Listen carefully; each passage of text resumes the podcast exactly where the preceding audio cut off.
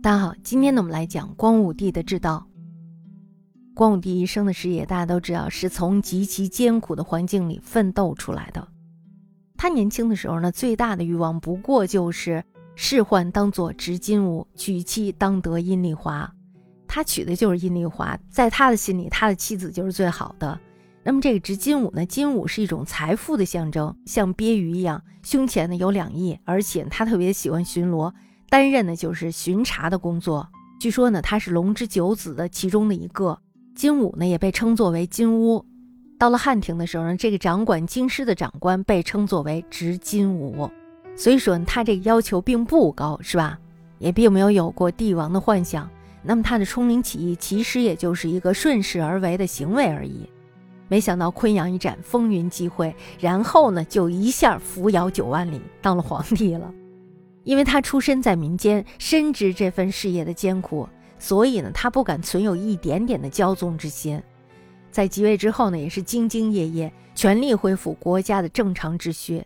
他以复兴汉室、光复旧物为号召，所以呢，他的制度多依照的是西汉的旧制，并没有进行多大的改革，只有一小点的变化。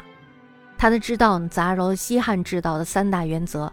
在政治上呢，呈现的是儒者的气象；那么在行政上呢，例行的是法治，儒法并治，是吧？一个管的是思想领域的，一个管的是行为领域的。而他的精神呢，则采用的是黄老之阴柔，无为而治，是吧？小国寡民，大家都休养生息吧，不要多想了。可以说是儒法兼用，具有清静修养的正风。那么在东汉开国之初呢，海内的生产是萎缩的，人民只有西汉末年的十分之三二。也就是说，人民是非常少的。经过了战乱以后，大家知道大战之后死了很多的人，所以呢，他的人口是非常少的，民生呢是凋敝的，边陲呢是萧条的。他要收拾的是一个非常残破的社会。如果要想抚治节后哀离，必须与民休养生息。因为他这个人一向崇尚的都是节俭，儒嘛，他就有这个崇尚节俭的一条，所以，他以身作则，倡导节约生产的风气。并且呢，省市省官力求简化政务。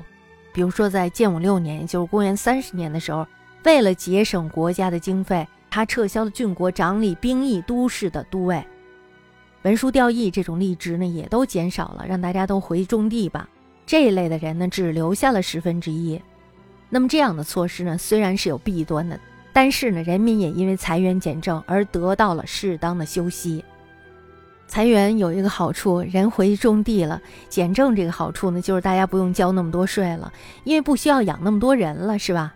其次呢，就是安抚百姓，整治吏治。光武帝呢，在建武六年，也就是公元三十年的时候，这时候呢，他下诏减轻田赋，恢复了西汉的三十税役的旧制，人民的好日子来了，是吧？并且呢，从建武三年，也就是公元二七年到十四年，也就是公元三十八年的时候。一共呢下了六次解放奴婢，三次禁止虐杀奴婢的诏令，鼓励他们返回家乡去，然后搞生产。在法制方面呢，他于建武二年，也就是公元二十六年的时候，己午年，也就是公元二十九年的时候，两度下令减轻刑罚，赦免罪囚。大家知道人死的都差不多了，是吧？你这儿还有杀上，有那么多让人杀的吗？是吧？是不是真的犯罪了？所以呢，他赦免了很多的罪人。这样呢，也让他们回家搞生产去吧。另外呢，就是因为郡守他肩负着地方百姓的生死祸福的重任，所以呢，他对长吏的选拔还有督导特别的严谨。那么关于守法精神呢，他也是以身作则。比如说像门侯指挥就曾经拒绝光武帝夜归洛阳城，我已经关大门了，你就不能进来了，是吧？这是法律条文，你光武帝也不能特殊，这就让人们产生了一种非常平等的关系。还有就是洛阳县令董宣，他不畏强欲，将缔解胡杨公主的罪奴正法。这些事儿呢，不但没有被怪罪，反而是得到了光武帝的嘉奖。光武帝这类鼓励生产、延伸法纪的措施，辅以严武修文、非紧急不再复言军旅的厌战原则，才使得百姓有了真正的休养生息。于是呢，在光武帝的这个时代，人口呢增长了。人口增长了，肯定垦田的人就多了，所以呢，他的垦田也日益增长。那么垦田多了以后，国家的税收怎么样呀？也直线上升了。以柔术于下呢，是光武帝的特色。东汉的开国人才远不如西汉多，那些将相名臣，比如说邓禹、李通，还有什么寇寻啦等等，像他们这些人呢，都是具有儒者气息的。比起西汉初年的时候，韩信啦、英布啦、彭越啦等等这些人来说呢，是非常的文质的。而像韩信、英布、彭越呢，他们身上的那种草莽气就特别的足。所以呢，我们看东汉的这些将相名臣，他们就有一种保守的、拘谨的这种态度。但是这恰与光武帝的宽厚谨持的性格非常的匹配。所以说呢，在这儿大家可以看到的是，有什么样的君，就会有什么样的臣。那么在龙蜀平定之后，功臣大将都解除了兵权，以列侯就地。光武呢对他们是礼遇有加的，并不是说卸磨杀驴的这种形式，而是始终保全。这就要比韩信舒服多了，是吧？韩信他就是兔死狗烹了。外戚呢，比如说像后族殷郭两家的子弟，大多都是恭谨谦退。光武帝呢对他们也是异常的优待。由于功臣以及外戚在东汉初年的时候呢，并不被中央重用。因此就不像西汉初年的时候掌握了政治大权，光武呢，他们仅是御下宽厚，那么他的柔术呢，对于政敌以及四夷也产生了一个安抚的作用。比如说像更始帝刘玄的三子皆封侯，窦融呢在归镇之后，一门之内前后一公两侯，三公主，四两千石，都是大官儿。虽然可能是没有什么实权，但是呢，至少你拿了很多的钱。这种态度呢，推广到蛮夷还有胡族，也以息事宁人为原则。大家都知道他是不言战事的，是吧？他把那个招兵的那一块都给砍掉了。左尹他对待蛮夷还有胡族，都是以息事宁人为原则，绝不轻易的远视边功。竟然呢，也获得了四枪的随服。南匈奴称藩，西域入贡请命，以及倭奴国王遣使跨海来朝的成就。大家知道这个倭奴国王是吧？倭奴国王指的就是日本的国王。提倡儒术，表彰气节，是光武一代的大事儿。光武呢，他本身出身就是一个儒生，虽然是半生风尘戎马，但是呢，每当有时间的时候，这时候他一个文艺青年，马上那文艺气息又来了，就会讲经论道。他的军事呢，是从未离开过政治的，而他的政治呢，也从未离开过学术。全国统一之后呢，他即一意厌武修文，建立太学，设置五经博士。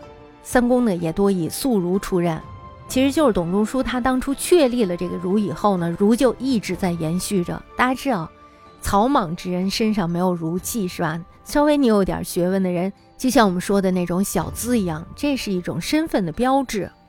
他与廷臣的朝议时间呢是非常长的，到了中午才下班，经常呢会因为讲经至半夜。我觉得这就是让朝廷的那些官员免费加班。将相功臣呢，这时候就都受到了他的影响，大多呢都会自动敦其儒说。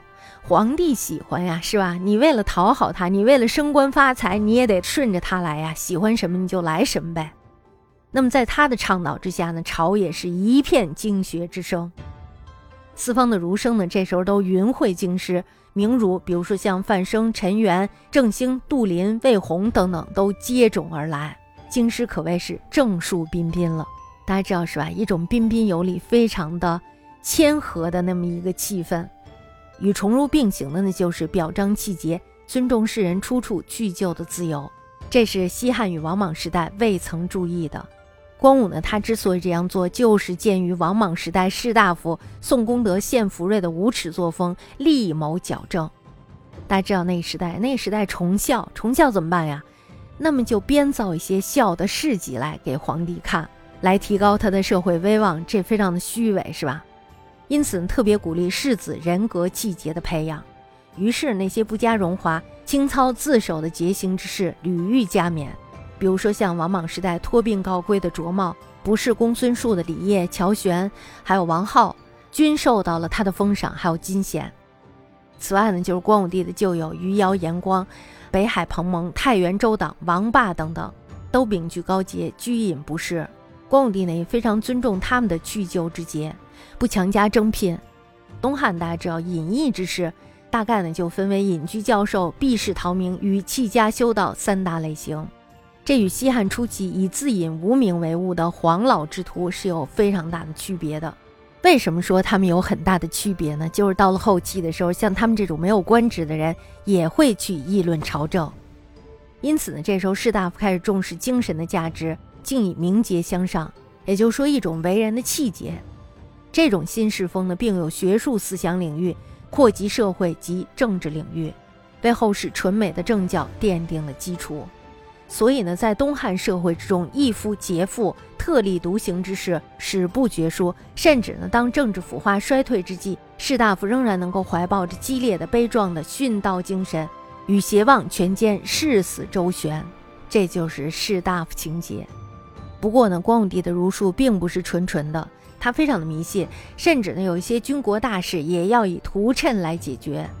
这是西汉末期以来流行的一种时代病。明察如光武亦不能免俗。我们说这个英明的光武帝，他也不能免俗。学者桓谭呢，这时候就看不惯了，他上书敬请光武帝禁绝谶纬，竟然使光武帝非常的震怒。大家知道光武帝他是一个宽厚的人，是吧？震怒到什么程度呢？震怒到差一点把他给杀了。此后的明章二帝呢，也都信这个。因此呢，东汉初年以谶为解经的风气不但没有衰弱，反而因帝王的爱好愈加风行。一般的儒生呢，为了求一个禄位，除了研读五经之外呢，也兼习谶纬。于是呢，谶纬中的天命、灾异、神鬼等迷信思想，在政治社会上占据了重要的地位。大家知道，这是一件非常不好的事情。当什么东西被迷信所占据的时候，那么这时候对帝王来说，他应该是感到有危机感的。迷离堂皇、混淆是非，严重阻碍了政治学术思想的进步。